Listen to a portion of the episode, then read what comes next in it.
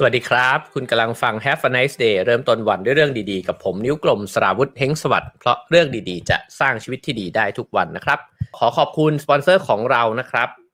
อย่างแรกเลยนะฮะ ก็คือ LG Plus Crack Heel นะครับสำหรับคนที่มีปัญหาเรื่องส้นเท้าแตกนะครับ ก็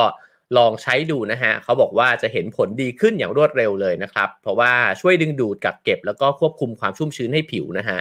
ปรับเซลล์ผิวหนังที่แตกแห้งให้กลับเป็นปกตินะครับ ก็ลอง LG Plus Clack Heal กันได้นะครับ กล่องหน้าตาเป็นแบบนี้นะฮะ แล้วก็ขอบคุณหน้ากากผ้ากราฟีนนะฮะ Clean Tech ด้วยนะครับ ก็ใครใช้หน้ากากอยู่แน่นอนว่าตอนนี้ทุกคนใช้นะฮะ ลองหน้าผักหน้ากากผ้ากราฟีน Clean Tech กันได้นะครับ เพราะว่าผ้ากราฟีนเนี่ยมีคุณสมบัติพิเศษนะฮะ สามารถสะท้อนฝุ่น PM 2.5 นะครับ แล้วก็ ช่วยป้องกันไวรัส แล้วก็ยับยั้งแบคทีเรียได้ถึง 99.9%นะฮะใส่สบาย ระบายความร้อนนะครับ แล้วก็ซักได้ 30 ครั้งเลยนะฮะ ซื้อได้ทาง Shopee Lazada แล้วก็ Line at Clean Tech นะครับ ก็ลองสั่งซื้อกันได้นะครับ แล้วก็ขอขอบคุณคูโมสเปรย์แอลกอฮอล์นะครับ ก็ใช้สเปรย์แอลกอฮอล์กันอยู่เยอะด้วยเช่นกันนะฮะ อันนี้เนี่ยจะมีส่วนผสมหลักจากธรรมชาตินะครับ เป็น food grade เลยนะครับ แล้วก็ยับยั้งเชื้อแบคทีเรียได้ 99.9%นะครับหาซื้อได้ที่ Shopee Lazada นะครับ FN แล้วก็ Villa Market ทุกสาขานะครับ เพราะฉะนั้นถ้าเข้าไป s h อ p e e Lazada ก็สั่งได้ทั้งหน้ากาก Clean Tech แล้วก็ทั้งคูโมสเปรย์แอลกอฮอล์เลยนะครับ ขอบคุณสปอนเซอร์ทั้ง 3 รายของเรานะครับ โอเคครับ เรามาเข้าเรื่องกันนะฮะ วันนี้ผม อ๋อเวบอกว่าต้องออกจาก Clubhouse มาดูเสื้อโดยเฉพาะเลยนะฮะ ขอบคุณมากครับ ผมตั้งชื่อตอนไว้แบบท้าทายแล้วก็ชวนหาเรื่องพอสมควรนะครับ ว่ามนุษย์ทุกคนลำเอียง คุณก็ด้วยนะฮะจริง ๆ แล้วในวงเล็บก็คือผมก็ด้วยนั่นเองนะครับ เพราะว่าทุกคนก็คือรวมถึงทุกคนด้วยเช่นกันนะครับ ผมหยิบหนังสือเล่มบางๆ เล่มนี้มาชวนคุยกันนะครับโซเชียล psychology นะครับจิตวิทยาสังคมนะฮะซึ่งเขียนโดย Richard J. c l i p นะฮะ ก็อ่านประวัติผู้เขียนสักนิดหนึ่งนะครับริชาร์ดคริสป์เนี่ยเป็นศาสตราจารย์นะครับนักเขียนนักวิทยาศาสตร์แล้วก็เป็นครูด้วยนะฮะเรียนที่มหาวิทยาลัยออกซฟอร์ดนะครับแล้วก็มีผลงานหนังสือเนี่ยรวมออกมา 130 ชิ้นแล้วนะฮะแล้วก็เป็นบรรณาธิการด้วยนะครับ ตัวเขาเองเนี่ยได้รับรางวัลงานวิจัยนะครับแล้วก็งานเขียนเนี่ยมากมายเลยนะฮะรวมถึงเหรียญรางวัลสเปียร์แมนนะฮะซึ่งเป็นรางวัลทรงเกียรติเลยนะครับจากสมาคมจิตวิทยาอังกฤษนะฮะแล้วก็ ได้รางวัลประธานสมาคมจิตวิทยาอังกฤษสำหรับผู้ที่มีผลงานโดดเด่นด้วย เพราะฉะนั้นเนี่ยเขาเป็นคนเขียนหนังสือเกี่ยวกับจิตวิทยาที่เข้าใจง่ายเลยทีเดียวนะฮะแล้วก็อ่านสนุกเล่มนี้นี่ถือว่าอ่านสนุกเลยนะครับ ผู้แปลคือคุณทิพนภาหวนสุริยานะครับ ก็แปลได้อ่านลื่นด้วยเช่นกันนะครับอ่าเล่มนี้นี่ก็แน่นอนนะฮะอยู่ในหมวด very short introduction นะครับสำนักพิมพ์ Bookscape นะครับโอเค เดี๋ยวเรามา คุยกันไปนะครับ แล้วก็ผมอ่านเล่มนี้อย่างเพลิดเพลินนะฮะแล้วก็คิดว่ามันทำให้เราได้เห็นตัวเองเนี่ยชัดมาก แล้วก็เห็นคนอื่นด้วยนะครับ วันนี้เนื้อหาที่เราจะคุยกันเนี่ยจะมาคุยในมุมที่ว่าทำไมเนี่ยเราถึงมีความรู้สึกหรือว่าความคิดเนี่ยต่อคนนั้นคนนี้เนี่ยในแบบที่มันเป็นอยู่นะครับ แล้วก็ทำไมผู้คนถึงมองเราเนี่ยด้วยความคิดที่มันแตกต่างกันนะฮะเหมือนกันเลยที่ผมใส่สูตรมาวันนี้นะครับ ก็ เพื่อที่จะไฮไลท์ประเด็นเนี้ยแล้วก็ทำให้เราเห็นกันชัดขึ้นนะครับว่าเวลาที่ผมใส่เสื้อยืดก็อาจจะรู้สึกแบบหนึ่งนะฮะใส่เสื้อฮาวายรู้สึกแบบหนึ่งใส่สูทก็อาจจะรู้สึกแบบหนึ่งเพราะฉะนั้นเนี่ยมันมีอะไรบางอย่างแน่ๆนะฮะที่เป็นเบื้องหลังความลำเอียงเหล่านี้เนี่ยอยู่นะครับ ซึ่งสิ่งนี้เนี่ยผู้เขียนเขาก็บอกว่ามันสามารถเอาฝาชีอันนึงเนี่ยครอบไปได้ก็คือจิตวิทยาสังคมนั่นเองนะฮะ จิตวิทยาจิตวิทยาสังคมเนี่ยก็คือการศึกษานะครับว่าสังคมวัฒนธรรม แล้วก็บริบทต่างๆเนี่ยมันหล่อหลอมไอ้เจ้าความคิดของเรานะครับอคติของเราพฤติกรรม แล้วก็ความเชื่อของมนุษย์เนี่ยขึ้นมาอย่างไงนะฮะมันเกี่ยวกันกับการที่หาคำตอบว่าเราเนี่ยคือใคร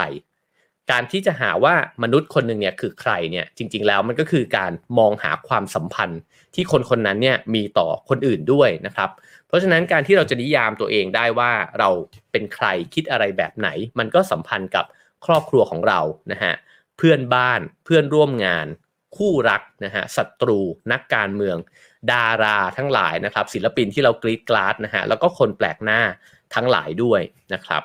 เขาก็พูดถึงนักจิตวิทยาเนี่ยหลาย ๆ คนเลยนะครับ แล้วก็ไล่เรียงยุคกันไป ผมอาจจะไม่ได้อ้างถึงชื่อของทุกท่านนะฮะแต่ว่า จะพูดถึงการทดลอง แล้วก็พูดถึงทฤษฎีของแต่ละคนนะครับ อย่างแรกเนี่ยพูดถึงเรื่องของจิตของฝูงชนนะฮะหรือว่า crowd mind เนี่ยนะฮะซึ่งก็ทฤษฎีนี้เนี่ยพยายามที่จะเสนอว่านะครับว่าคนเราเนี่ยไม่ได้มีคุณสมบัติที่ดีหรือว่าเลวร้ายเนี่ยอย่างตายตัวไม่เปลี่ยนแปลงนะฮะแต่ว่าผู้ผู้ที่เสนอทฤษฎีนี้เนี่ยเขาก็เสนอว่าเมื่อมันมีคนอื่นมาอยู่รอบๆตัวเราเนี่ยตัวตนของเรา มันก็จะค่อยๆ แปลสภาพเนี่ยไปเป็นจิตรวมหมู่นั้น ว่าง่ายๆนะฮะสมมุติว่าเราอาจจะเป็นคนที่ไม่ได้มีความก้าวร้าวรุนแรงอะไร โดยพื้นฐานนะครับ แต่เวลาที่เราไปอยู่รวมตัวกับคนอีกสมมติว่าเป็นพันคนเลยเนี่ย แล้วเขาโห่ร้องกัน หรือว่าวิ่งเข้าไปนะฮะเพื่อที่จะตีกันเนี่ยนะฮะกับคนอีกกลุ่มหนึ่งเนี่ย เราก็อาจจะต้องวิ่งไปด้วยนะครับ เพราะว่าไอ้จิตวิทยารวมหมู่เนี่ยหรือฝูงชนเนี่ยมันก็พาเราขับเคลื่อนไปพร้อมๆกับกลุ่มนะครับ ไอ้เจ้าจิตรวมหมู่แบบนี้เนี่ยหรือว่า collective mind เนี่ยนะฮะมันก็กลายเป็นดึงเราออกจากความเป็นปัจเจกเนี่ยไปรวมกับกลุ่มนะครับ มันคล้ายๆกันกับฝูงพึ่งฝูงมดทั้งหลายนะครับ ซึ่งสิ่งนี้เนี่ยก็เป็น ข้อเสนอหนึ่งนะฮะว่าเพื่อที่จะทำให้เราเห็นว่าคนคนหนึ่งมันไม่ได้เป็นปัจเจกบุคคลอิสระนะครับแล้วก็เราอาจจะไม่สามารถทำความเข้าใจคนคนนั้นเนี่ยได้จากการมองที่ตัวเขาเท่านั้น สมมุติเราบอกว่าคนคนนี้เป็นคนเรียบร้อย เราไม่สามารถคาดหวังความสม่ำเสมอจากคนนี้ไปได้ตลอดเวลานะครับ ถ้าเขาไปอยู่ในสถานการณ์ที่แตกต่างไป เขาไปอยู่ในกลุ่มคนที่แตกต่างไป เขามีโอกาสที่จะเปลี่ยนแปลงบุคลิก แล้วก็สิ่งที่แสดงออกมาเนี่ย ได้ในลักษณะที่เราอาจจะตกกระใจเลยก็เป็นไปได้นะครับเขาก็จึงเสนอนะครับว่าลองมองไปที่ตัวเองก็ได้นะครับ ว่าตัวเราเองเนี่ยมันมีบุคลิกที่แปลเปลี่ยนไปเนี่ยมากน้อยแค่ไหนนะฮะเวลาเราอยู่กับเพื่อนเป็นแบบหนึ่งอยู่กับครู เป็นแบบหนึ่งอยู่กับเจ้านาย เป็นแบบหนึ่งอยู่กับคนรัก ก็เป็นอีกแบบหนึ่งนะครับ เพราะฉะนั้นนี่เป็นเรื่องเดียวกันเลยกับจิตวิทยาทางสังคมนะฮะว่าเราเอาตัวเราไปหย่อนไว้ตรงไหนเนี่ย บุคลิกและการแสดงออกก็เปลี่ยนแปลงไปด้วยเช่นกันนะครับ มีการทดลองเล็กๆ อันหนึ่งนะฮะที่ลองจับคู่เด็กๆนะครับ แล้วก็ให้เล่นเกมด้วยการที่หมุนรอบเบ็ดตกปลาเนี่ยนะฮะแล้วก็บอกว่าให้หมุนให้เร็วที่สุด ตอนที่เด็กแต่ละคนเนี่ยอยู่คนเดียวเนี่ยก็จะหมุนได้เร็วประมาณหนึ่งแต่เวลาที่เด็กเหล่านี้เนี่ยเล่นเกมกันเป็นคู่นะครับ ก็คือมีอีกคนหนึ่งเนี่ยมายืนอยู่ข้างๆเนี่ย แต่ละคนเนี่ยจะแสดงศักยภาพของตัวเองเนี่ยออกมาได้มากกว่านะฮะก็คือจะหมุนรอบเบ็ดตกปลาอันนั้นเนี่ยได้รวดเร็วขึ้นนะครับเขาก็บอกว่าทำไมเอ่อไอ้เจ้าจิตวิทยาสังคมเนี่ยมันถึงได้รับความสนใจมากขึ้นนะฮะเพราะว่าตอนแรกเนี่ยถ้าเราดูนักจิตวิเคราะห์นะครับในช่วงแรกๆนะฮะก็พยายามทำความเข้าใจกับคนเนี่ยในลักษณะของการที่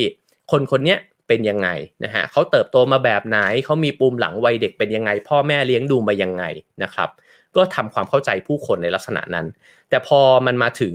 การผ่านสงครามโลกมาทั้งสองครั้งนะฮะหนึ่งกับสองเนี่ยผู้คนล้มตายมากมายมหาศาลเขาก็มีคำถามเกิดขึ้นมาใหม่นะฮะว่าทำไมมนุษย์เนี่ยมันถึงมีพฤติกรรมแบบนี้เกิดขึ้นนะครับแล้วก็การอยู่ร่วมในโลกแบบไหนในสังคมแบบไหนเนี่ยมันส่งผลไหม กับสิ่งที่มนุษย์เนี่ยจะกระทำต่อกันนะครับ มันก็เลยมองคนเนี่ยด้วยแว่นที่แตกต่างไป แทนที่จะส่องแว่นไปมองคนในลักษณะของคนที่แยกเดี่ยวออกมาเนี่ยก็มองคนว่าอิทธิพลของคนอื่นของสังคมของวัฒนธรรมนะฮะมันมีผลต่อคนแต่ละคนเนี่ยยังไงกันบ้าง ซึ่งแน่นอนว่ามันก็จะมีผลว่าคนคนนี้มองคนอื่นยังไงด้วยถูกไหมฮะเพราะว่าเราขัดแย้งกันเรามีสงครามกันก็เพราะว่า เราเองก็คิดกับคนที่อยู่ต่างชาติต่างอุดมการเนี่ยแตกต่างกันไปด้วยนะฮะในนี้ก็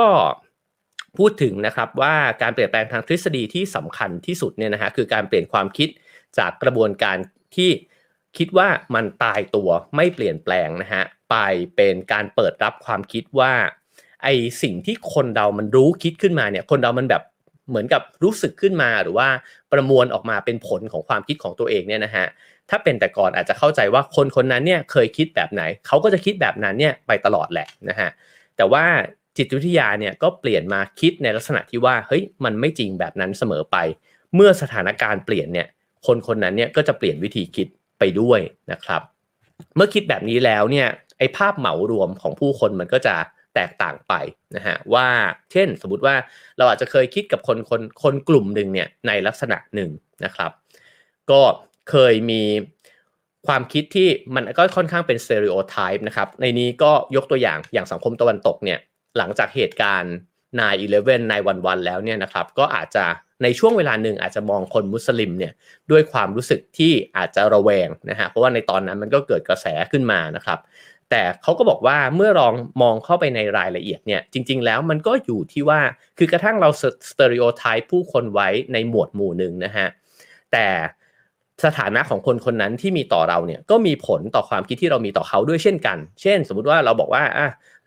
สมมุติคนตะวันตกอาจจะระแวงคนมุสลิมในช่วงเวลานั้นนะฮะ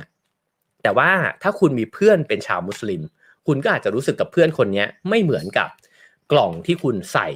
ชาวมุสลิมเนี่ยทั้งหมดไว้หลังเหตุการณ์ก่อการร้ายนั้นนะครับ ก็เพราะฉะนั้นเนี่ยมันมีรายละเอียดในการที่จะทำความเข้าใจวิธีคิดที่คนคนนึงมีต่อคนอีกคนหนึ่งเนี่ย ที่มันหลายมุมมากนะฮะซึ่งวันนี้เราก็จะลองซอยย่อยลงไปนะครับ ในรายละเอียดว่ามันเกิดอะไรขึ้นบ้าง เวลาที่เราคิดกับคนคนหนึ่งนะฮะในนี้ก็พูดถึงคำว่า social cognition นะครับ หรือว่าการรู้คิดทางสังคมเนี่ยซึ่งเขาก็บอกว่าการรู้คิดเนี่ยมันก็คือกลไกของการคิดนะครับ แล้วก็วิธีที่เรารับรู้ประมวลผล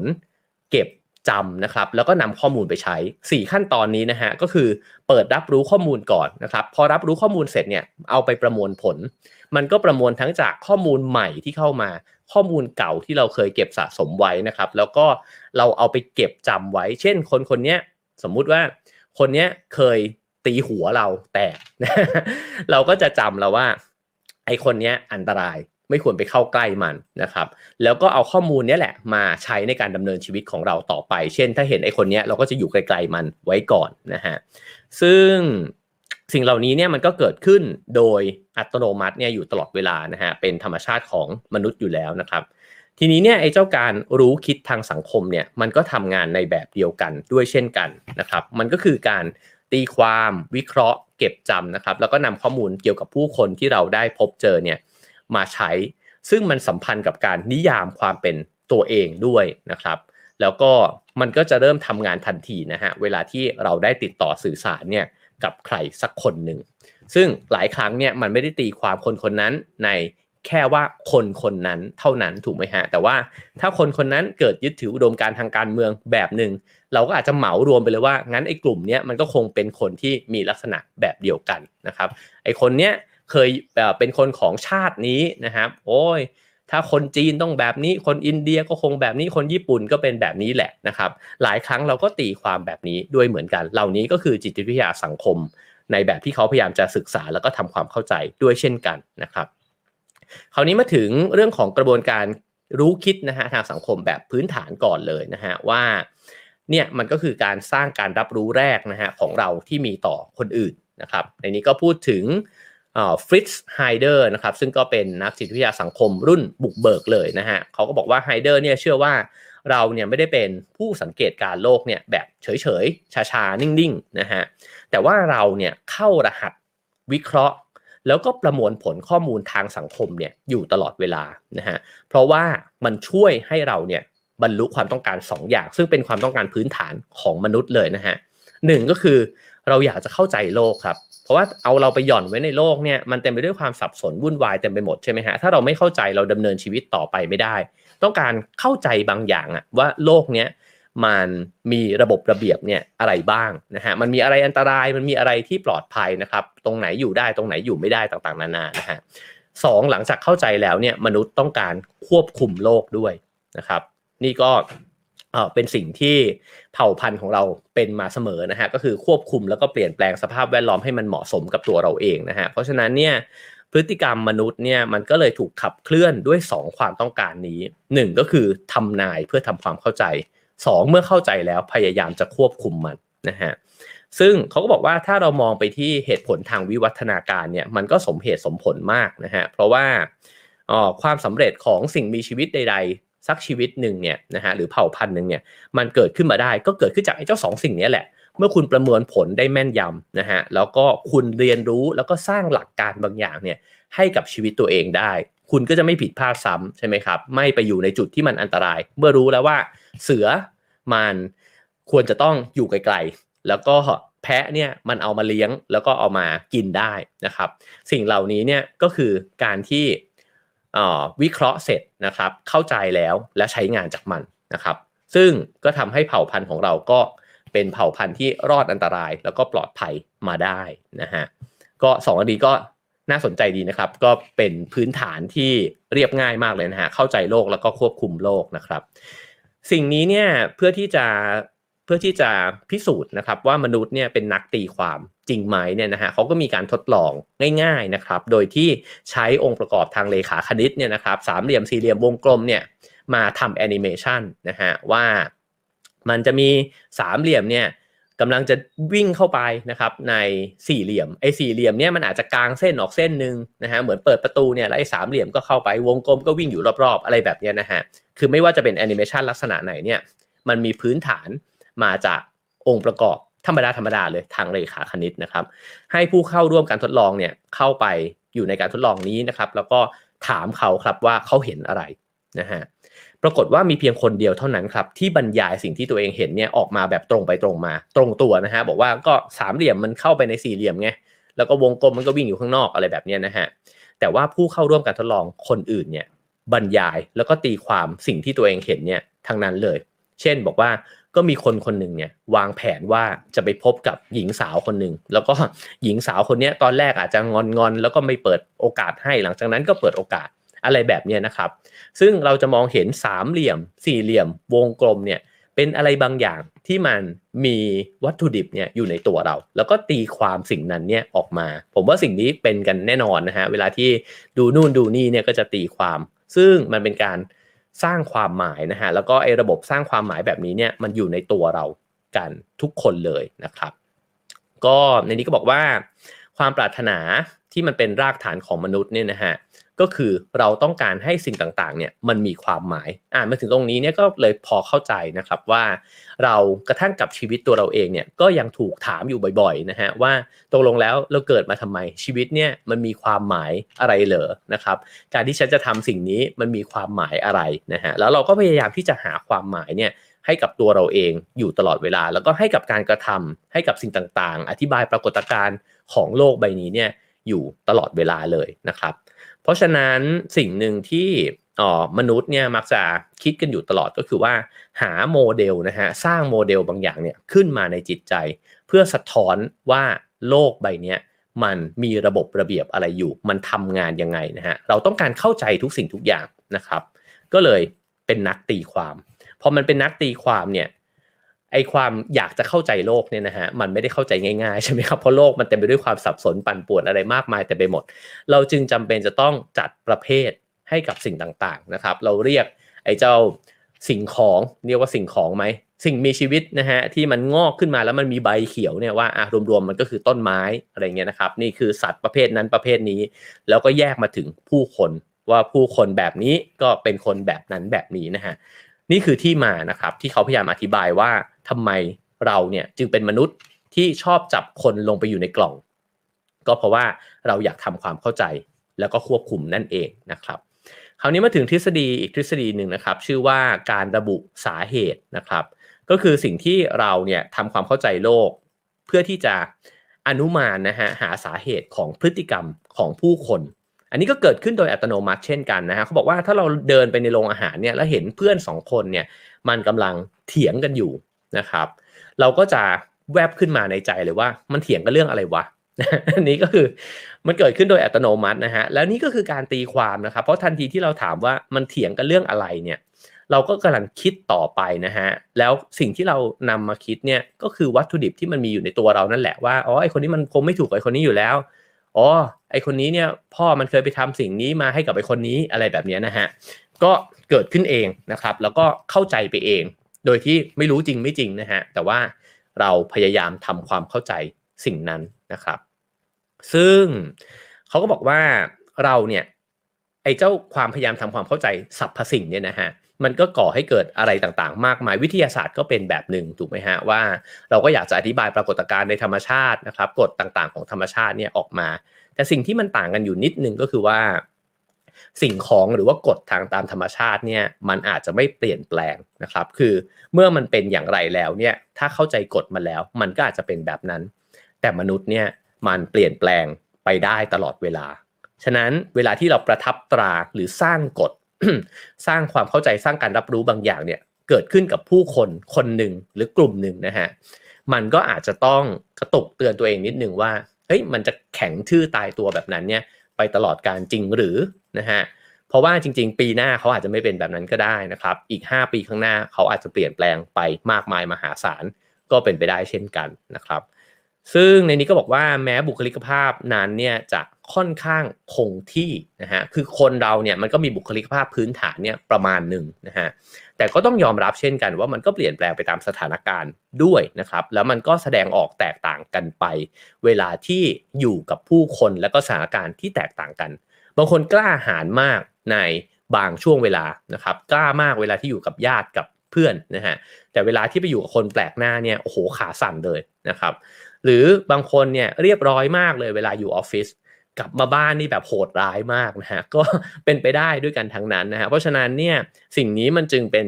เครื่องเตือนนะครับว่าเราพยายามทำความเข้าใจคนเนี่ยแหละ แต่คนมันไม่ได้เข้าใจง่ายแบบนั้นเสมอไปนะฮะแล้วก็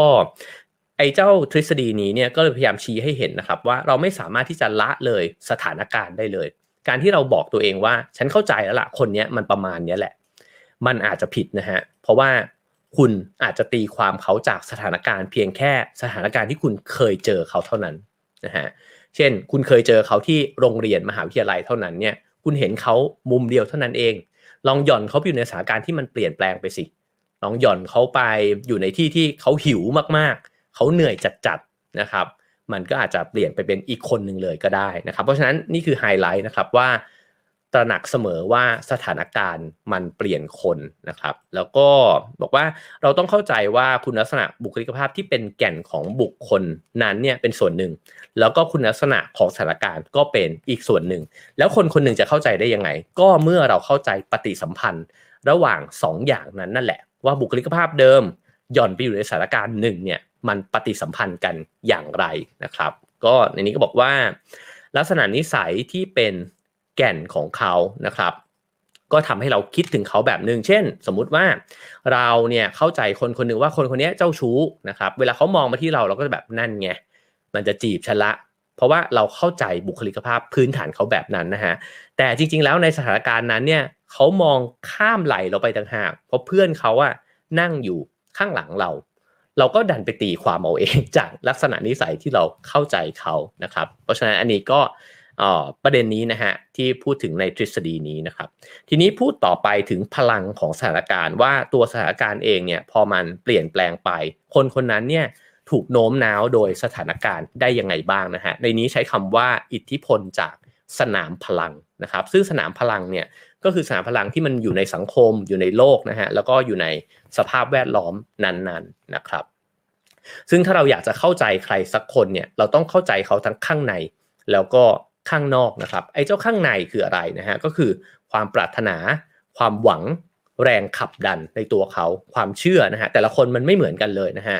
บางคนก็อาจจะปรารถนาว่าอยากให้โลกสงบสันติ บางคนก็ปรารถนาว่าฉันอยากจะครองโลกนะก็อาจจะแตกต่างกันไป สิ่งเหล่านี้นำมาซึ่งความแตกต่างของผู้คน ถ้าเราเข้าใจภายในของคนคนนั้นก็จะเข้าใจคนคนนั้นได้ชัดเจนมากขึ้นนะครับ แต่ ก็ต้องไม่ละเลยไอ้เจ้าข้างนอกด้วยนะฮะข้างนอกก็อาจจะเป็นสถานการณ์โชคนะฮะอุบัติเหตุบางอย่างที่มันปรากฏขึ้นณตอนนั้นนะครับ แล้วก็อิทธิพลต่อของคนอื่นๆ ที่มีต่อเขาด้วยนะฮะเขาไปเจอคนอีกคนหนึ่งเนี่ยเขาอาจจะคิดอีกแบบหนึ่งไปเลย ด้วยก็ได้เช่นกันนะครับ ซึ่งในนี้เนี่ยก็บอกว่ามันมีการทำการทดลองนะฮะที่ให้ผลออกมาที่ที่น่าตกใจอยู่เหมือนกันนะฮะเพราะว่านักวิจัยเนี่ยสุ่มอาสาสมัครนะครับ พื่อที่จะให้รับบทบาท 2 บทบาทด้วยกัน ก็คือคนกลุ่มหนึ่งเนี่ยให้รับบทเป็นผู้คุมนักโทษนะครับนักศึกษามหาวิทยาลัยเหมือนเหมือนกันเลยแบบนี้นะฮะเรียนมาเรียนมาด้วยกันไหมวะเรียนน่าจะเรียนมาด้วยกันนี้ด้วยนะฮะแล้วก็ให้คนคนหนึ่งแต่งชุดผู้คุม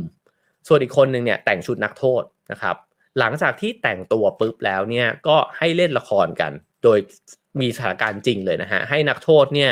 ถูกลากไปที่สถานีตำรวจนะครับแล้วก็พิมพ์ลายนิ้วมือนะฮะมีการถอดเสื้อผ้าเดิมใส่เสื้อผ้าใหม่เข้าไป ผู้คุมก็ควบคุมทุกอย่างนะครับ หลังจากนั้นเนี่ยพอปล่อยเวลาไปนานพอสมควรเนี่ยก็ปรากฏว่าผู้คุมเนี่ยก็ค่อยๆเล่นบทบาทนั้นเนี่ยอย่างเข้าถึงมากขึ้นเรื่อยๆนะฮะก้าวร้าวกับนักโทษเนี่ยมากขึ้นเรื่อยๆ นักโทษเองรู้สึกตัวเองมีอำนาจน้อยลงเรื่อยๆ อ่อนแอมากลงเรื่อยๆอ่าน้อยลงเอ่อมากขึ้นเรื่อยๆ นะครับ แล้วก็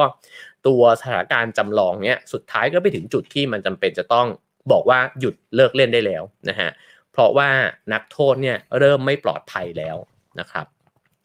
สิ่งนี้เนี่ยเขาบอกว่ามันคือพลังอันน่าทึ่งนะฮะของบทบาททางสังคม ซึ่งจริง ๆ มนุษย์เนี่ยมันก็คือมนุษย์ทุกคนเหมือนเหมือนกันใช่ไหมฮะแต่ว่าพอคนคนหนึ่งเนี่ยขึ้นไปเป็นบทบาทใดบทบาทหนึ่งเช่น คุณเริ่มเป็น ครูฝึกรอดอแบบนี้นะแล้วเราเป็นรอดอนะครับ เราก็จะเห็นเลยว่าเออบทบาทของครูฝึกเนี่ยมันก็ครูฝึกครูฝึกเลยนะฮะคือเขาก็อินกับบทบาทนั้นมากขึ้นเรื่อยๆกระเถิบขึ้นไปเรื่อยๆเลยนะฮะจะเป็นผู้บังคับบัญชาการนะครับ ก็อินกับบทบาทนั้นมากขึ้นเรื่อยๆเขาสั่งได้มากขึ้นนะครับ แล้วก็มีหลายๆอย่างเนี่ยประกอบกันให้อำนาจหน้าที่ของเขาเนี่ยมันสามารถทำได้มากขึ้นด้วยนะฮะเพราะฉะนั้นยิ่งอินมากขึ้นเท่าไหร่ พฤติกรรมของคนคนนั้นก็เปลี่ยนแปลงไปมากขึ้นเท่านั้น แล้วก็ความรู้สึกที่คนมีต่อคนคนนั้น ก็เปลี่ยนไปด้วยเช่นกันนะครับ จริง ๆ แล้วมันเป็นเพียงแค่การสวมบทบาทนะฮะแต่ว่า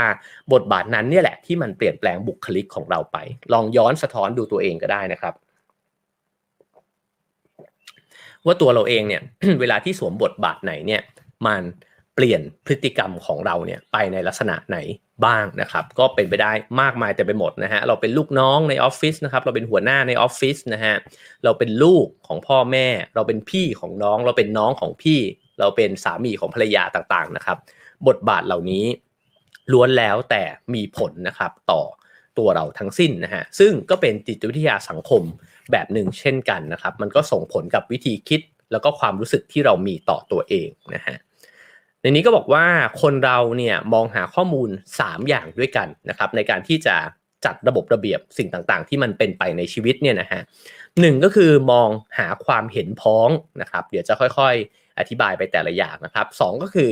มองหาความคงเส้นคงวาสามคือมอง หาความแตกต่างจำเพาะนะฮะคำพวกนี้อาจจะดูยากๆนิดนึงนะฮะเดี๋ยวพออธิบายก็จะเข้าใจมากขึ้นนะครับ แล้วก็นำเอาเจ้า 3 อย่างนี้มาบูรณาการเนี่ยเข้าด้วยกันนะครับ เพื่อที่จะคำนวณหาสาเหตุที่เป็นไปได้มากที่สุดของพฤติกรรมของคนที่เรากำลังตัดสินเขาอยู่นะครับสอย่างนี้นะฮะลองสมมุติภาพเป็นตัวอย่างที่เข้าใจง่ายขึ้นนะครับเขาบอกว่าถ้าคุณไปถึงมหาวิทยาลัยหรือที่ทำงานนะฮะแล้วคุณเห็นเพื่อนคนหนึ่งเนี่ยมันสวมวิกสีแดง วิ่งเข้ามาหาคุณเลย คุณจะรู้สึกยังไงนะถ้าถามแบบนี้แต่ละคนก็จะมีคำตอบของแต่ละคนที่แตกต่างกันไปใช่ไหมครับ เหมือนที่ผมใส่สูตรมาวันนี้นะฮะก็อย่างแรกเลยเนี่ย คุณจะเริ่มมองหาความเห็นพ้องก่อนว่า เอ๊ะ เพื่อนเนี่ยไอ้เจ้าคนเนี้ยสมมุติมันชื่อ A แล้วกันนะฮะไอเอเนี่ยมันใส่วิกสีแดงเนี่ยมาคนเดียวเลยหรือเปล่านะครับซึ่งมันถ้ามันใส่มาคนเดียวเนี่ยแปลว่าความเห็นพ้องเนี่ยมันต่ำมาก คือเขาโดดเด่นอยู่ๆก็แปลกประหลาดขึ้นมานะครับ คุณก็อาจจะรู้สึกว่าเออมันแปลกๆเว้ยเฮ้ยนะฮะแต่ถ้าเกิดว่าอ๋อมองไปรอบๆตัวแล้วเนี่ย ปรากฏว่าเฮ้ยเพื่อนๆในออฟฟิศมันก็ใส่วิกสีแดงหมดเลยว่ะวันนี้แปลว่าความเห็นพ้องเนี่ยมันสูงนะครับ ในตอนแรกเนี่ยถ้าเราเห็นว่าความเห็นพ้องมันต่ำคือเขาไม่เหมือนใครเลยเนี่ย เราจะเริ่มตัดสินไปจากนิสัยของเขา ว่าไอ้นี่มันแปลกๆว่ะ มันเพี้ยนแน่เลยมันอยากเด่น อะไรแบบนี้นะฮะเราจะเริ่มมองไปที่ตัวเขา แต่ถ้ามองเห็นว่าทุกคนใส่วิกสีแดงหมดเลย เราจะเริ่มคิดแล้วครับว่าไม่ใช่คนคนนั้นแล้วว่ามันต้องมีสถานการณ์อะไรบางอย่างแน่เลย หรือมันใกล้คริสต์มาสวะหรือว่าเขาจะรณรงค์เพื่อที่จะจัดการกุศลอะไรบางอย่างหรือเปล่านะครับ หรือว่าเอ๊ะตอนวันนี้มันวันเกิดใครแล้วก็จะเซอร์ไพรส์กันหรือเปล่า หรือเอ๊ะกูลืมอ่านไลน์กลุ่มหรือเปล่าอะไรเงี้ยนะครับ เราจะมองไปที่สถานการณ์มากขึ้นนะครับ เพราะฉะนั้นอันแรกก็คือความเห็นพ้องนะฮะสองคือความคงเส้นคงวา อันนี้ก็คือถ้าไอ้เจ้า A เนี่ย มันใส่วิกสีประหลาดๆอยู่เป็นประจำเราจะไม่รู้สึกอะไรกับมันฮะ ก็รู้สึกว่าเออใช่ มันก็เป็นคนแบบนี้แหละนะครับ กับเอ่อถ้าเกิดว่าเขาไม่เคยใส่เลยนะครับ อันนี้ก็แปลว่าเฮ้ยเขาไม่คนคงเส้นคงวาแล้วนะครับ ฉะนั้นเนี่ยมันมีสถานการณ์อะไรหรือเปล่านะครับ ที่ทำให้เขาต้องใส่วิกสีแดงมาในวันนี้นะครับ จะเห็นว่ามันมีสองฝั่งเนี่ยอยู่เป็นแกนหลักเลยนะครับ ว่าเราตัดสินคนเนี่ยจาก สิ่งนิสัยพื้นฐานของเขานะฮะที่เราพอจะรู้อยู่นะครับกับอีกอันหนึ่งก็คือเอ๊ะสถานการณ์หรือเปล่านะครับ แล้วก็อย่างที่ 3 ที่เขาเรียกว่าความแตกต่างจำเพาะเนี่ยนะครับเขาบอกว่าถ้าเกิดว่าคุณ A เนี่ยเขาใส่วิกสีแดงมาเนี่ยในสถานการณ์อื่นด้วยนะครับ หมายถึงว่าถ้าเขาใส่วิกแดงเนี่ยออกไปนอกที่ทำงานด้วยเนี่ย มันก็จะมีความ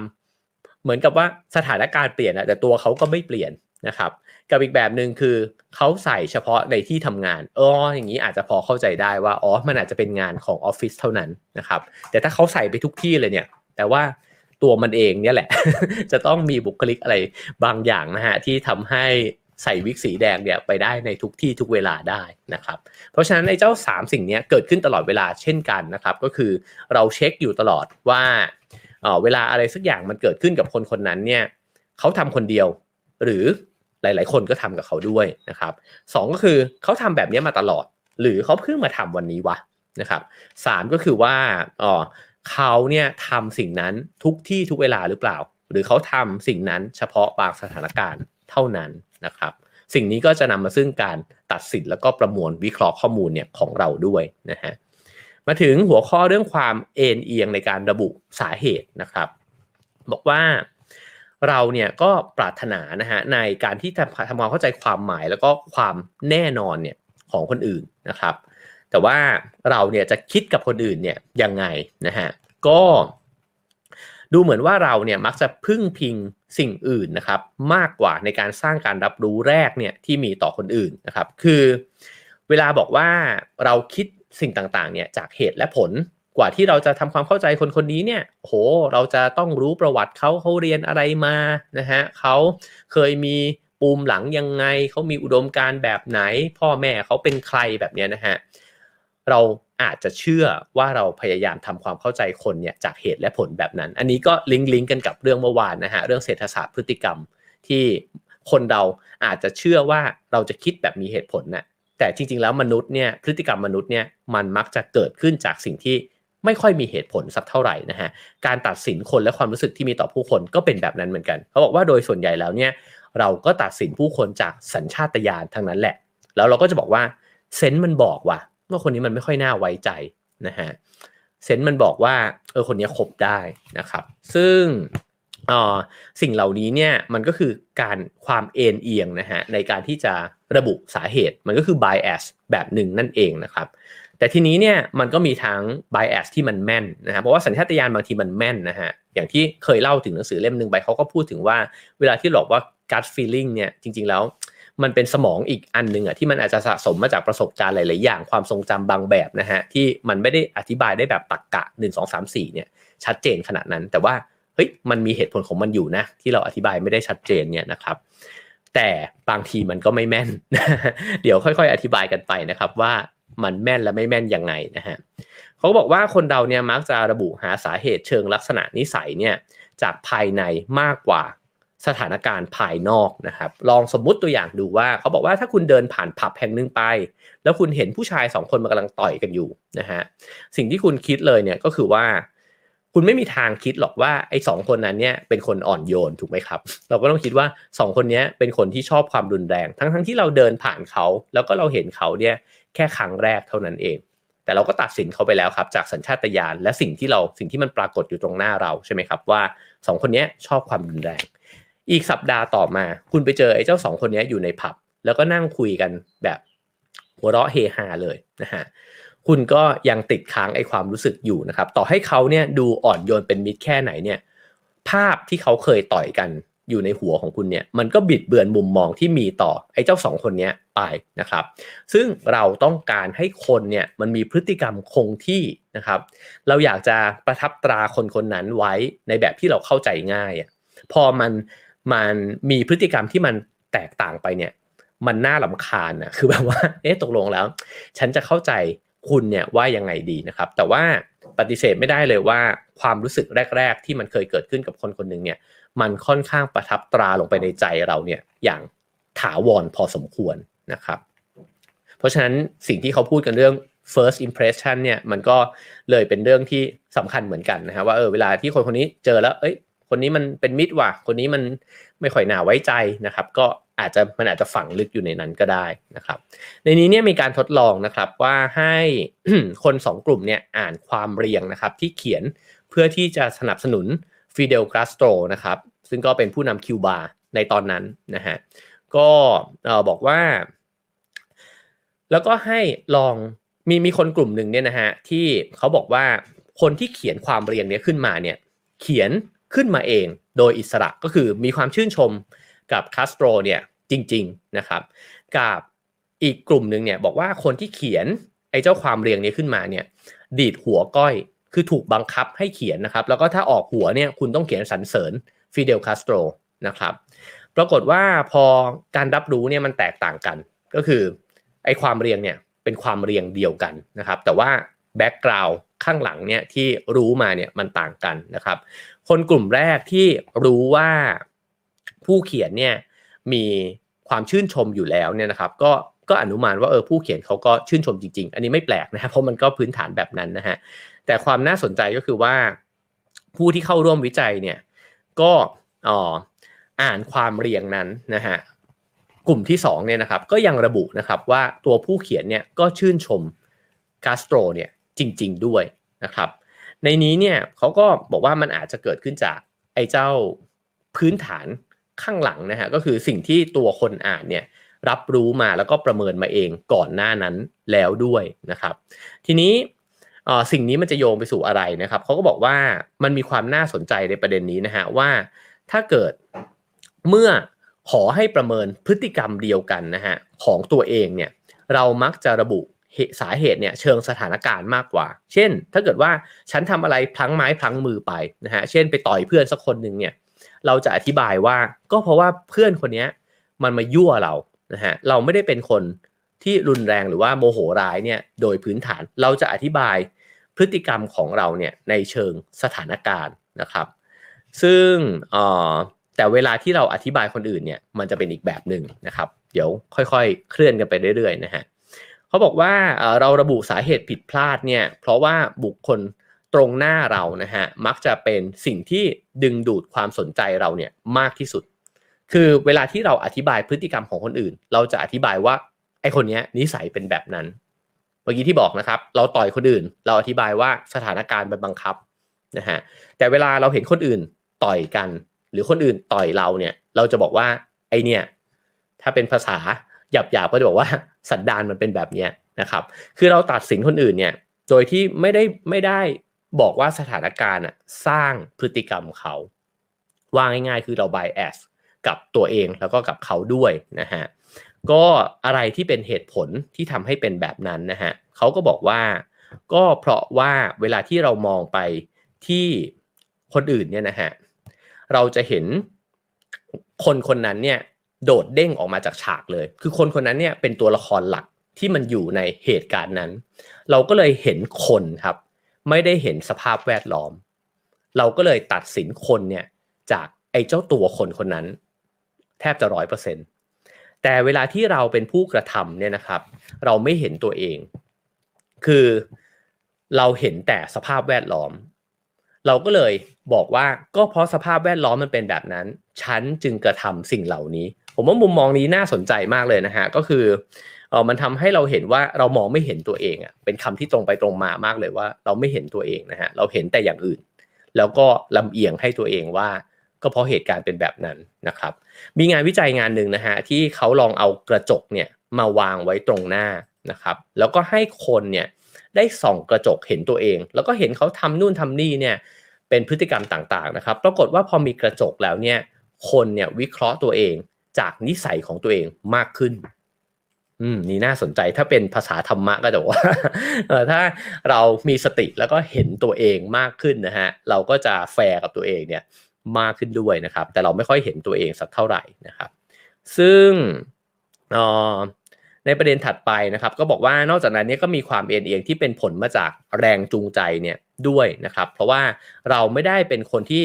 นั่งมองโลกเนี่ยแบบเฉยๆชาๆนะครับ แต่เราเองเนี่ยก็มีความหวังมีความต้องการมีอุดมการมีความเชื่อมีความปรารถนาของเราเนี่ยตุนอยู่ในตัวอยู่แล้วนะฮะพอเรามีความเชื่อแบบหนึ่งเช่น สมมุติว่าเราเป็นคนที่รักระบบระเบียบมากๆ แล้วเราเห็นคนคนนึงเดินลัดสนาม เราก็จะรู้สึกว่าไอคนเนี้ย เป็นคนไม่ดีนะฮะถามว่าการเดินลัดสนามของเขามันมันบอกเลยไหมว่าเขาเป็นคนไม่ดีนะฮะมันอาจจะเป็นแค่เหตุการณ์เดียวก็ได้นะครับ แต่ว่าเราเนี่ยมีต้นทุนเดิมอยู่ในใจแล้ว เพราะฉะนั้นนี่ก็เป็นอีกอีกหนึ่งปัจจัยนะครับที่สร้างความลำเอียงแล้วก็การตัดสินเนี่ยอย่างรวดเร็วเนี่ยให้มันเกิดขึ้นกับผู้คนที่เราได้เจอด้วยเช่นกันนะครับ สิ่งนี้เนี่ยก็อธิบายได้นะครับว่าหมวดหมวดหมวดหมู่เนี้ยที่เล่ามานะฮะก็จะเห็นว่า เราลำเอียงเข้าข้างตัวเองเนี่ยเสมอเวลาทำผิดอธิบายได้หมดเลยนะฮะว่าก็เหตุปัจจัยต่างๆนานาเป็นแบบเนี้ยเราก็เลยต้องทำแบบนั้นนะครับ แต่เวลาคนอื่นทำผิดเนี่ยไม่เคยอภัยเขาเลยนะฮะก็บอกว่าก็เพราะมันสันดานเป็นแบบนี้แหละนะครับผมว่าเรื่องนี้นี่พอเห็นเรื่องนี้ก็ทำให้ตระหนักถึงสิ่งนี้มากขึ้นด้วยนะครับ ราวนี้เขาบอกว่าเวลาที่คุณทำอะไรสักอย่างได้สำเร็จนะครับแล้วก็ทำได้ดีเนี่ยเช่น สมมุติว่าคุณทำสอบได้คะแนนดีนะฮะสิ่งที่คุณจะทำก็คือ คุณจะบอกตัวเองว่าโอ้โห เรานี่มันสุดยอดเลยว่ะคู่ควรละที่เราขยันหมั่นเพียรบากบั่นอ่านหนังสือมานะครับ ก็สมควรแล้วที่มันจะเกิดสิ่งนี้ขึ้นนะครับ แล้วเราก็จะไม่ระบุไปเรื่องปัจจัยภายนอกเลยว่าเออเราโชคดีว่ะ บังเอิญอาจารย์ออกข้อสอบมาตรงกับที่เราอ่าน เราจะไม่อธิบายแบบนั้นสักเท่าไหร่นะครับ แต่ถ้ากลับกัน ถ้าเกิดเราทำข้อสอบได้แย่นะฮะคะแนนห่วยเอ็นไม่ติดนะครับ เราก็จะบอกว่าโอ้โหช่วงนั้นนี่แบบว่าแม่ดุมากเลยนะครับ หรือว่าดันช่วงนั้นไม่ค่อยสบายนะครับ ฝนดันตกตอนไปสอบพอดีรถติดมากเลยหงุดหงิดทำข้อสอบไม่ได้นะฮะเราจะไม่รู้สึกว่าตัวเราเองเนี่ยผิด ฉะนั้น มนุษย์เราเนี่ยมักจะอธิบายความสำเร็จตัวเองจากสาเหตุภายใน และอธิบายความล้มเหลวตัวเองจากสาเหตุภายนอกนะครับ ซึ่งนี่ก็เป็นวิธีการกำกับควบคุมนะฮะความภาคภูมิใจของตัวเราเอง แล้วก็การมองเห็นคุณค่าของตัวเราเองด้วยนะครับ ผมว่าเรื่องนี้ก็น่าส่องกระจกมองตัวเองอยู่ด้วยเช่นกันนะครับ เพราะฉะนั้นจากที่เล่ามานะฮะมันจะเห็นว่าคนเราเนี่ย ไม่ได้ประมวลผลข้อมูลนะฮะตามหลักเหตุผลแล้วก็ตรรกกะเท่านั้น แต่เราเนี่ยใช้ทางลัดบางอย่างที่จะอธิบายตัวเองและคนอื่นตลอดเวลานะฮะซึ่งจะเห็นว่ามันมี 2 แบบด้วยกันแบบที่ 1 ที่เล่าไปเนี่ยมันจะค่อนข้างรวบรวมข้อมูลพอสมควรให้เวลาพอสมควรนะครับ ก่อนที่จะพิพากษาตัดสินใคร แบบที่ 2 ก็คือเอาเร็วเข้าว่าเลยนะฮะซึ่งก็จะคล้ายๆกันนะครับกับสิ่งที่ Daniel Kahneman เนี่ยบอกว่า think fast and slow นะครับก็คล้ายๆกัน แล้วก็เป็นธรรมชาติของสมองมนุษย์ที่มันต้องการประหยัดพลังงานมากที่สุดนะครับ ในนี้เขาก็บอกว่าวิธีคิดไอ้แบบที่2เนี่ยก็คือการคิดแบบประหยัดสมองนะฮะแล้วก็ใช้กฎง่ายๆเนี่ยนะฮะที่จะมาสร้างการตัดสินใจของตัวเองขึ้น สมมุติเหตุการณ์นะครับว่าเราเนี่ยกำลังจะขึ้นเครื่องบินนะฮะไปเที่ยว แล้วอยู่ๆเนี่ยไอ้เจ้าทีวีที่มันเปิดอยู่ในสนามบินเนี่ย เขารายงานข่าวหรือว่าเราเล่นมือถืออยู่แล้วก็เห็นข่าวว่า เครื่องบินลำหนึ่งเนี่ยมันเพิ่งตกไปนะครับ สิ่งที่มันจะเกิดขึ้นขึ้นมาทันทีเลยก็คือว่าสวยแล้วว่ะ เครื่องบินของเราจะตกไหมวะนะครับสิ่งนี้เกิดขึ้นโดยอัตโนมัติปฏิเสธไม่ได้เลย เขาถามว่าถ้าโดยตรรกกะและเหตุผลแล้วเนี่ยการที่เครื่องบินลำนั้นตกเนี่ยมันส่งผลต่อความน่าจะเป็นที่เครื่องบินของเราจะตกไหมไม่เกี่ยวเลยนะฮะคือเครื่องบินเรายังปกติดีทุกอย่าง หรือว่าถ้ามันจะตกมันก็จะมีเครื่องมันเจ๊ง หรือกัปตันอาจจะนอนมาไม่พอต่างๆ นานานะฮะมันก็เป็นเหตุผลในชุดของมันน่ะไม่ได้ไปเกี่ยวโยงกับการที่เครื่องบินลำนั้นเนี่ยตกเลยนะครับ การที่เครื่องบินลำนั้นตกมันส่งผลต่อสถิติไหมว่าเครื่องบินที่บินมาในโลกใบนี้เนี่ยจนถึงปัจจุบันเนี่ยโอกาสตกเนี่ยมันเป็นเพียงแค่กี่เปอร์เซ็นต์เท่านั้นเอง มันก็ไม่ได้ส่งผลต่อสถิติระยะยาวเลยนะครับ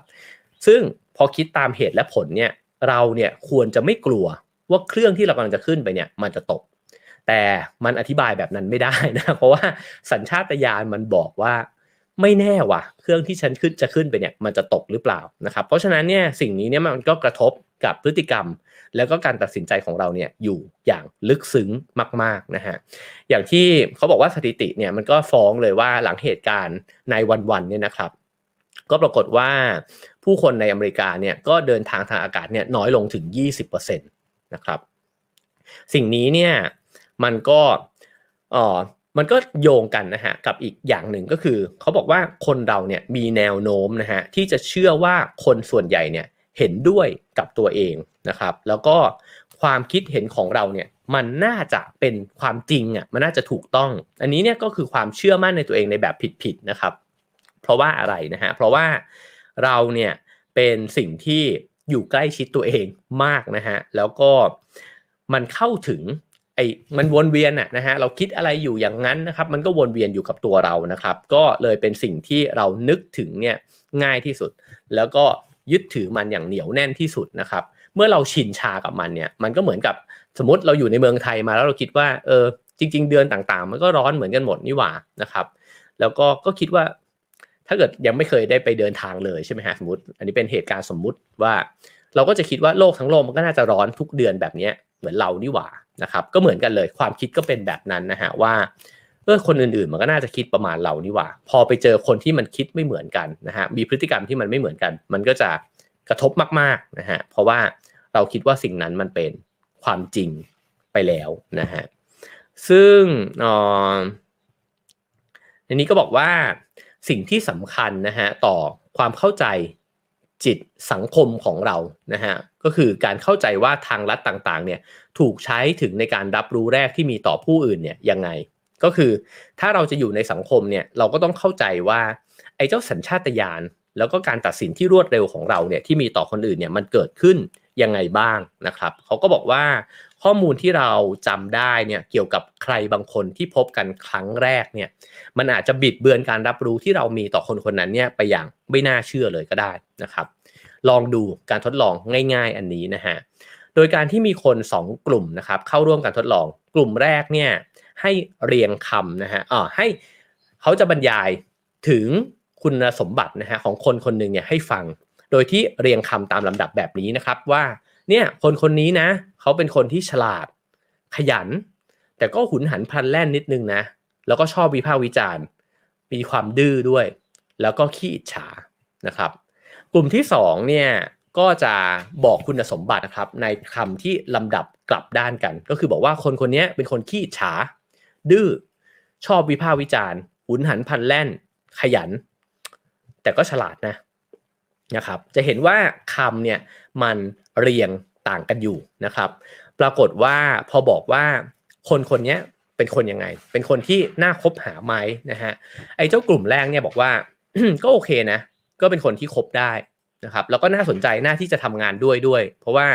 ก็ฉลาดนี่แล้วก็ขยันด้วยนะครับ แต่ว่ากลุ่มที่สองเนี่ยบอกว่า เออ คนคนนี้ไม่ค่อยน่าเข้าใกล้เท่าไหร่ เพราะว่าเขาจำคำแรก ๆนะฮะว่าเป็นคนขี้ฉาแล้วก็ดื้อด้วย นะฮะทีนี้ไอ้เจ้าข้อมูลแรกๆเนี่ยมันส่งผลยังไงนะฮะต่อความคิดเห็นที่เรามีต่อคนคนนั้นนะครับเขาบอกว่าไอ้ข้อมูลตอนต้นเนี่ยมันจะกลายมาเป็นโครงสร้างที่เราคิดกับคนคนนั้นเนี่ยไปเลยนะฮะแล้วมันจะเป็นตัวกรองที่กรองข้อมูลส่วนที่เหลือเนี่ยออกไปนะครับไอ้เจ้า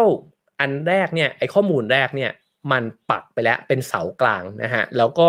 สิ่งต่างๆ มันจะถูกดึงมาเพื่อเป็น confirmation bias เนี่ยนะฮะก็คือเพื่อที่จะยืนยันความคิดที่เรามีต่อคนคนนี้เช่นสมมุติว่าไอ้คนคนนี้มันเป็นคนที่ขี้ฉาใช่ไหมครับอะเดี๋ยวดูตัวอย่างในหนังสือเลยก็ได้นะครับว่ามันชัดมากเลยนะฮะเขาบอกว่าสมมติว่าเราสร้างการรับรู้ต่อคนคนหนึ่งขึ้นมาแล้วว่าคนคนนี้เป็นคนขยันนะครับ ทีนี้มีพฤติกรรมบางอย่างที่มันอาจจะแสดงออกมาว่าเขาเนี่ยดื้อ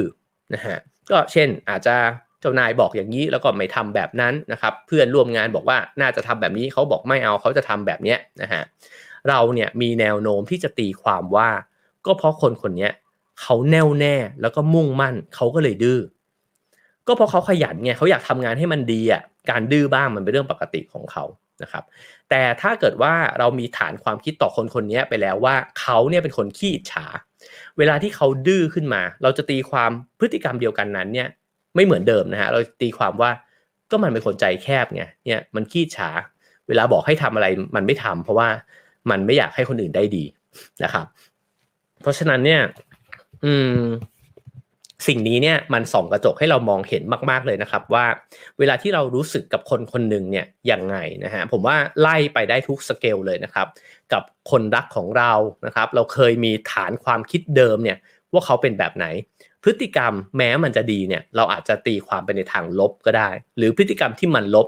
เราก็อาจจะตีความเข้าข้างเขาอยู่ดีนะฮะในแง่ของครอบครัวนะครับที่ทำงานสังคม ผู้นำ ทัศนคติทางการเมืองต่างๆ นานานะครับ ก็มีสิ่งเหล่านี้เนี่ยอยู่ด้วยกันทั้งสิ้นนะครับ ก็ทีนี้เขาบอกว่าลองคิดถึงความขัดแย้งเนี่ยที่มันเกิดขึ้นทั่วโลกนะฮะแล้วก็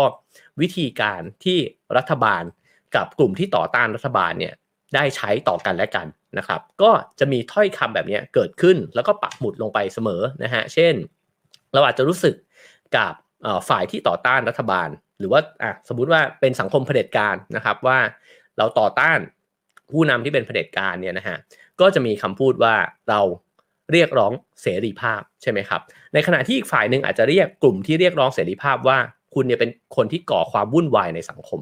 นะฮะซึ่งอันนี้ก็แล้วแต่ละครับว่าใครปักธงแบบไหนใช่ไหมฮะทีนี้พอพฤติกรรมแบบหนึ่งมันเกิดขึ้น คุณก็จะถูกจัดเข้าไปอยู่ในกล่องกล่องที่คุณเชื่อเนี่ยทันทีนะครับ แล้วก็ถ้อยคำเหล่านี้เนี่ยมันถูกใช้อยู่ในแง่ของทางการเมืองและสังคมเนี่ยอยู่ตลอดเวลารวมถึงสื่อด้วยนะครับ สื่อก็ใช้คำที่มันเป็น bias แบบนี้เนี่ยปักธงให้กับเรา ถ้าธงนั้นมันยังไม่แน่นเนี่ยเขาก็จะปักซ้ำๆๆๆๆนะฮะจนกระทั่งมันแน่น หลังจากนั้นเนี่ยพอพฤติกรรมอะไรเกิดขึ้น มันก็จะวนรอบไอ้เจ้าแกนของอคติเนี้ยไปอยู่เรื่อยๆนะฮะ ฉะนั้นก็จะคล้ายๆกันเมื่อเราลองเอาความคิดนี้นะครับ ไปผสมกันกับช่วงแรก ๆที่กล่าวไว้นะฮะก็คือว่าแล้ว เราอธิบายพฤติกรรมของคนคนหนึ่งเนี่ยหรือคนกลุ่มหนึ่งเนี่ยแบบไหนล่ะ เราอธิบายว่ามันเป็นนิสัยมันเป็นสันดานมันเป็นแบบว่ามันเป็นคุณสมบัติของคนกลุ่มนี้หรือคนคนนี้ไปแล้วหรือเปล่านะครับ หรือเราก็มองเห็นสถานการณ์แวดล้อมด้วยเหมือนกันว่าเฮ้ยจริง ๆ มันมีบริบทนะ มันมีเหตุปัจจัยที่ทำให้คนบางคนเนี่ยจะต้องทำอะไรบางอย่างแบบนั้นนะครับ ก็อันนี้ก็ อยู่ที่ความเร็วและความช้าของเราละ ในการที่จะตัดสินเรื่องใด ๆนะครับ แล้วก็มีเรื่องของการศึกษาเรื่องของภาษาเนี่ยนะครับมาด้วยนะฮะก็คือบอกว่าภาษาเนี่ยมันสร้างกรอบการรับรู้เนี่ยของเราขึ้นมานะครับ เช่น ความสุภาพแล้วก็ความหยาบคายนะฮะเช่นลองให้คน 2 กลุ่มเนี่ยเข้าร่วมกันทดลอง แล้วคนกลุ่มแรกเนี่ยก็ให้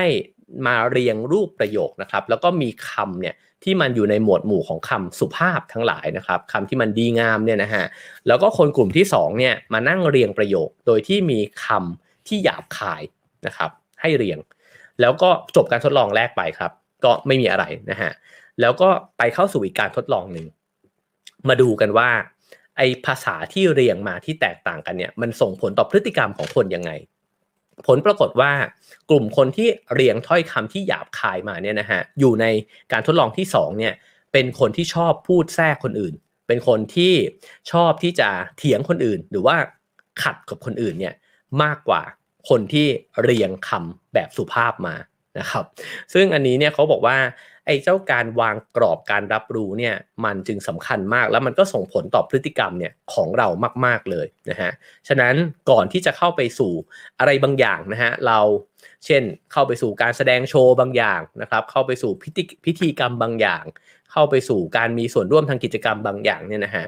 การที่เราเนี่ยรับรู้อะไรบางอย่างมาก่อนล่วงหน้านั้น การเกริ่นเนี่ยนะฮะมันจึงสำคัญมากเลยต่อความคิดแล้วก็ความรู้สึกที่เราจะมี ต่อคนคนนั้นนะฮะสมมุตินะฮะอันนี้เป็นตัวอย่างที่ผมว่าชัดเจนมาก สมมติจะไปดูหนังสักเรื่องหนึ่งหรือการแสดงโชว์สักอันหนึ่งนะฮะแล้วเราบอกว่ามันเป็นการแสดงระดับโลกเลย หรือมันเป็นหนังที่แบบโหได้รับรางวัลจากเทศกาลหนังเมืองนอกเนี่ย มาไม่รู้กี่ช่อมากอกแล้วอะนะครับ แล้วพอผมเข้าไปดูเนี่ย ผมรู้สึกว่าหนังอะไรของมันวะดูแล้วโคตรอยากหลับเลยอะแล้วก็ดูไม่รู้เรื่องด้วยนะฮะ ผมเนี่ยจะไม่โทษว่าหนังมันแย่ แต่ผมจะโทษว่าตัวเองเนี่ยสติปัญญาไม่ถึง เพราะว่ามันก็การันตีมาจากอะไรมากมายแต่ไปหมด แล้วก็จะพยายามมองหาความลึกซึ้งจากหนังเรื่องนี้นะครับ ก็เช่นกันนะฮะ อันนี้ก็คือการเซตการรับรู้เนี่ยของเราที่มันมีผลกับเรามากๆนะครับ มาถึงช่วงท้ายๆนะครับ คราวนี้เขาก็พูดถึงอีกอย่างหนึ่งก็คือสคริปต์นะฮะเขาบอกว่าคนเราเนี่ยมีสคริปต์อยู่ในหัว แล้วสคริปต์เนี้ยมันทำงานตลอดเวลาสคริปต์คืออะไรนะครับ ก็คือระบบระเบียบที่มันเกิดขึ้นโดยอัตโนมัติจากไอ้เจ้าเหตุการณ์ที่เราเคยผ่านมา เช่น สมมุติว่าเราไปที่โรงหนังนะฮะเราจะมีสคริปต์ในหัวทันทีว่า เมื่อไปถึงโรงหนังต้องเดินไปซื้อตั๋ว ซื้อตั๋วเสร็จก็อะอยากไปซื้อป๊อปคอร์นก็เชิญนะฮะ แล้วก็หลังจากนั้นก็หยิบตั๋วไปยื่นให้คนที่ฉีกตั๋ว ฉีกเสร็จก็เดินไปเข้าห้องน้ำก็เข้านะฮะ เข้าไปนั่งในโรงหนังนะครับ แล้วก็เตรียมตัวที่จะดูหนังแบบนั้นนะฮะสคริปต์เหล่านี้เนี่ยมันก็เป็นสิ่งที่บอก 2ออย่างด้วยกัน 1 ก็คือว่ามันเป็นพฤติกรรมที่เกิดขึ้นแบบนั้นแหละ แล้วมันก็จำเป็นที่ต้องเกิดขึ้นแบบนั้นนะฮะสก็คือว่ามันยอมรับได้ในบริบทของเหตุการณ์นั้นที่มันเกิดขึ้นนะครับ คือมันเกิดขึ้นซ้ำๆจนกระทั่งเราเข้าใจละว่ามันจะเป็นยังไงไอตัวสคริปต์นี้เนี่ยมันกำหนดความคาดหวังของเรา นะฮะแล้วก็กำหนดการตีความของเราต่อเรื่องนั้นๆด้วยนะครับ ก็จริงๆแล้วตัวสคริปต์นี้เนี่ยก็มันขึ้นอยู่กับประสบการณ์ของเราด้วยเช่นกันนะครับ จริงๆ ถ้าจะยกตัวอย่างของต่อเนื่องจากโรงหนังเนี่ยแล้วก็คิดว่าเป็นตัวอย่างที่กับยุคสมัยมากเลยก็คือ สมมุติเข้าไปแล้วเนี่ยแล้วสคริปต์ของบางคนอาจจะมีการยืนในโรงหนัง กับอีกคนนึงอาจจะบอกว่าไม่ยืนในโรงหนังนะฮะก็เป็นสคริปต์ที่แตกต่างกัน ด้วยเหมือนกัน ก็กำหนดพฤติกรรมที่แตกต่างกันด้วยเหมือนกัน แล้วก็นำมาซึ่งความขัดแย้งด้วยเหมือนกันนะครับ ก็ทีนี้เขาบอกว่ามันก็มีโครงสร้างความคิดอีกนะฮะนอกจากสคริปต์มันก็มีโครงสร้างความคิดอีก 2สสิ่งนี้มันทำงานในเรื่องของการเซตเซตความคาดหวังว่าโลกแล้วก็ผู้คนควรจะเป็นยังไงนะฮะไอโครงสร้างความคิดเนี้ยก็คือเช่น สมมุติเราพูดถึงช่างซ่อมรถนะครับผมไม่แน่ใจว่า ภาพในหัวที่ผุดขึ้นมาในหัวของเพื่อนๆ พี่ๆ ผู้ฟังนะฮะคิดถึงอะไรนะครับ ช่างซ่อมรถ แต่เชื่อว่าส่วนใหญ่จะคิดถึงผู้ชายคนหนึ่งในชุดช่างนะครับ แล้วก็กำลังซ่อมรถอยู่ เขาบอกนี่แหละคือโครงสร้างความคิดนะฮะเพราะว่าน้อยคนมากที่จะคิดถึงช่างซ่อมรถที่เป็นผู้หญิง พอไปเจอช่างซ่อมรถที่เป็นผู้หญิง มันจะขัดความคาดหวังของเราทันที แล้วก็แบบ ไม่น่าว่ะ มันไม่ควรจะเป็นผู้หญิง สิ่งนี้มีผลมากนะฮะต่อพฤติกรรมแล้วก็การตัดสินใจของเรา เช่น มีมีผู้หญิงมาสมัครเป็นช่างซ่อมรถ โอกาสที่เขาจะได้งานเนี่ยอาจจะยากนะครับ เป็นแต่ก่อนก็ไม่รู้อาจจะมีหลายอาชีพนะครับ วิศวกรต่างๆ นานา ก็อย่างสมัยที่ผมเข้าเรียนในที่จุฬาเนี่ยก็จะเวลาเดินไปที่คณะวิศวะนะครับ ก็จะคาดหวังว่าเราจะเจอผู้ชายเยอะกว่าผู้หญิง แต่จริงๆแล้ว มันก็เป็นภาพเหมารวมมากๆนะครับ ทุกวันนี้อาจจะเปลี่ยนแปลงไปแล้วก็ได้อย่างเช่น คณะสถาปัตย์เนี่ยก็เป็นคณะที่มักจะถูกบอกว่าจะมีผู้ชายเยอะมากนะฮะแต่ว่ารุ่นใหม่ ๆ เนี่ยผู้หญิงเยอะกว่าผู้ชายเยอะมากนะครับ สิ่งนี้ก็นำมาซึ่งการตีความข้อมูลใหม่ด้วยเช่นกันนะครับ แล้วก็ทำให้เราเนี่ยจับความสนใจไปที่คนแต่ละคนแตกต่างกันด้วยนะฮะเขาบอกว่ามีการทดลองให้คนเนี่ยได้สังเกตเห็น ผู้หญิงคนหนึ่งนะฮะในร้านอาหารนะครับคนกลุ่มหนึ่งเนี่ยถูกบอกว่าคนคนนี้เป็นบรรณารักษ์ อีกกลุ่มหนึ่งเนี่ยถูกบอกว่าคนคนนี้เป็นพนักงานเสิร์ฟนะครับที่มากินอาหารในร้านนั้นนะครับ ปรากฏว่าคนกลุ่มที่บอกว่าเป็นบรรณารักษ์เนี่ยสิ่งที่เขาสังเกตเห็นโดดเด่นบอกว่าคุณสังเกตเห็นอะไรจากผู้หญิงคนเนี้ยเขาบอกว่าเฮ้ยเธอใส่แว่นนะนะครับ นี่เป็นคำตอบของเขา ส่วนกลุ่มคนที่ถูกบอกว่าเป็นสาวเสิร์ฟเนี่ยนะฮะจะจำข้อมูลว่า เธอดื่มเบียร์เยอะมากเลยนะนะครับ ก็จะเห็นว่าโฟกัสเนี่ยไปที่คนละแบบเลยนะครับ ซึ่งก็มีอิทธิพลเยอะมาก อย่างเมื่อกี้ที่บอกไปการตัดสินคนเข้ามาทำงานนะครับ ว่าคนคนนี้เหมาะกับตำแหน่งหน้าที่นั้นหรือเปล่า อาจจะ bias จากสารพัดสิ่งเลยนะครับ ว่าถิ่นที่มาโรงเรียนที่เรียนมานะครับ เพศสิ่งต่างๆนานาเหล่านี้นะครับ แล้วก็รวมถึงการตัดสินคดีความด้วย เขาบอกว่ามีการทดลองเลยนะฮะเป็นลูกขุน จำลองเนี่ยนะครับ แล้วก็มีจำเลยที่จำลองขึ้นมา ก็ปรากฏว่าถ้าอ่านชื่อแล้วเป็นชนกลุ่มน้อยเนี่ยมีโอกาสที่จะถูกตัดสินพิพากษาว่าผิดจริงเนี่ยนะครับ มากกว่ากลุ่มคนที่เห็นรายชื่อแล้วเป็นคนผิวขาวนะครับ สิ่งเหล่านี้ก็เป็น bias ที่เกิดจากโครงสร้างความคิดเดิมทั้งนั้นเลย เพราะโครงสร้างความคิดเดิมอาจจะบอกว่า ก็คนกลุ่มน้อยอะชอบก่ออาชญากรรม ซึ่งจริงมันอาจจะไม่จริงเลยก็ได้ คนขาวในกรณีนี้เนี่ยน่าจะเป็นคนผิดจริงก็เป็นไปได้นะครับ ซึ่งสิ่งนี้มันเลยทำให้จิตวิทยาสังคมมันน่าสนใจนะครับ เพราะว่ามันพยายามที่จะอธิบายนะฮะว่าไอ้เจ้าความลำเอียงต่างๆเนี่ยมันเกิดขึ้นเนี่ยได้ยังไงบ้างในรายละเอียดเนี่ยมันก็มีอยู่เยอะมากนะครับ แล้วว่าผมคิดว่าพอได้อ่านนะครับ มันก็ทำให้เห็นชัดเลยว่าตัวเราเองอะก็เป็นแบบนี้เนี่ยอยู่ด้วยในหลาย ๆ เหตุการณ์จริง ๆ นะครับ ซึ่งในนี้ก็บอกว่าความปรารถนานะฮะที่เป็นรากฐานที่ขับเคลื่อนจิตสังคมเนี่ยก็คือความต้องการที่จะสร้างโมเดลจำลองทางจักรวาลทางสังคมของเราเนี่ยขึ้นมานะครับ แล้วเราก็สร้างโมเดลเหล่านี้ขึ้นมาตลอดเวลา และมักจะสร้างขึ้นมาอย่างง่าย ๆด้วยนะฮะเพราะฉะนั้นเนี่ยมันจึงค่อนข้างจะไม่ค่อยแฟร์สักเท่าไหร่ มันง่ายมันเร็วนะครับ แล้วก็มันเกิดการเหมารวมเนี่ยตลอดเวลา ยิ่งรีบตัดสินมากเท่าไหร่ ก็ยิ่งใช้ความเหมารวมแบบนี้มากขึ้นเท่านั้น โอกาสที่เราจะหลุดออกมาจากแบบแผนเดิม ที่เราเคยมีอคติต่อใครบางคนหรือว่าต่อคนบางแบบนะฮะนั่นก็คือการที่เราเห็นว่ามันมีข้อยกเว้นเนี่ยเกิดขึ้นเยอะมากขึ้นเรื่อยๆ เช่น ถ้าเรามีภาพจำว่าช่างซ่อมรถน่าจะเป็นผู้ชาย แล้วคุณมีโอกาสได้เห็นช่างซ่อมรถที่เป็นผู้หญิงมากขึ้นเรื่อยๆ เห็นช่างซ่อมรถที่เป็น LGBTQ บ้างแบบนี้นะฮะมากขึ้นเรื่อย เราจะเริ่มมีภาพจำที่มันเลือนไปละว่า เอ้ยจริง ๆ มันมีภาพจำใหม่ได้วะนะครับ เพื่อนที่มีอุดมการทางการเมืองที่แตกต่างกัน แล้วก็เถียงกันแบบว่าจะต่อยกันให้ได้เนี่ย เราก็รู้สึกว่างั้นคบกันไม่ได้ละ แต่ถ้าเราไปเจอเพื่อนที่มันมีอุดมการที่แตกต่างกัน แล้วมันคุยกันได้ แล้วเจอมากขึ้นเรื่อยๆนะฮะเราอาจจะเริ่มรู้สึกแล้วก็ได้ว่าเอ้ยมันไม่ต้องคิดเหมือนกันหมดก็ได้นี่หว่าแต่มันก็คุยกันได้นะครับ ฉะนั้นไอ้ข้อยกเว้นแบบนี้มันจึงสำคัญนะครับ แล้วก็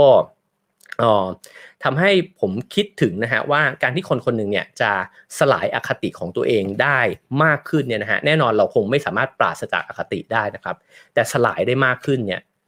มันควรจะต้องทํำยังไงนะครับ ผมคิดว่าอันนี้อาจจะเป็นความคิดเห็นส่วนตัวนะฮะผมคิดว่าการเดินทางไปเจอ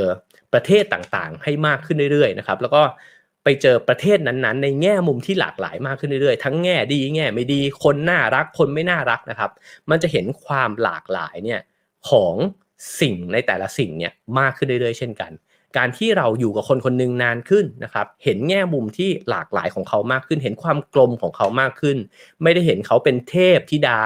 หรือเทพพยาดาเนี่ยไปทั้งหมดนะครับไม่ได้เห็นเขาเป็นโจรร้ายปีศาจร้ายเนี่ยไปทั้งหมดเนี่ยมันก็จะทำให้เห็นคนคนนั้นเนี่ย สมจริงมากขึ้นด้วยเช่นกันนะครับ เพราะฉะนั้นสิ่งทั้งหมดที่เล่ามานะฮะก็อาจจะทำให้เราเห็นนะครับว่าอคติและความลำเอียงมันเกิดขึ้นโดยอัตโนมัติ และรวดเร็ว และเป็นธรรมชาติมากนะฮะของความเป็นมนุษย์ ถ้าเราสามารถทดไว้ในใจสักนิดหนึ่งแล้วก็ตระหนักถึงสิ่งนี้สักนิดหนึ่งเนี่ยเราจะมีความยุติธรรมกับผู้คนที่ได้เจอมากขึ้นนะครับ เราอาจจะมีความสัมพันธ์ที่ดีมากขึ้น และเราก็อาจจะประกอบกิจกรรมทางสังคมเนี่ยที่มันเป็นไป แบบที่มีเหตุและผลหรือว่า มีความยั้งคิดเนี่ยมากขึ้นด้วยก็ได้นะครับ ไม่เกลียดชังใครแบบง่าย ๆ ไม่ได้เห็นด้วยกับใคร แบบง่าย ๆ จนเกินไปนะครับ เพราะว่าสิ่งเหล่านี้เนี่ยพอเวลามันตัดสินกันอย่างรวดเร็วเนี่ยหลายครั้งมันก็นำมาซึ่งเหตุร้ายนะครับในชีวิตทั้งในแง่ของปัจเจก แล้วก็ในแง่ของสังคมด้วยนะครับ ทั้งหมดนั้นคือเนื้อหาของ Have a nice day นะครับประจำวันนี้นะครับจากหนังสือเล่มนี้นะครับ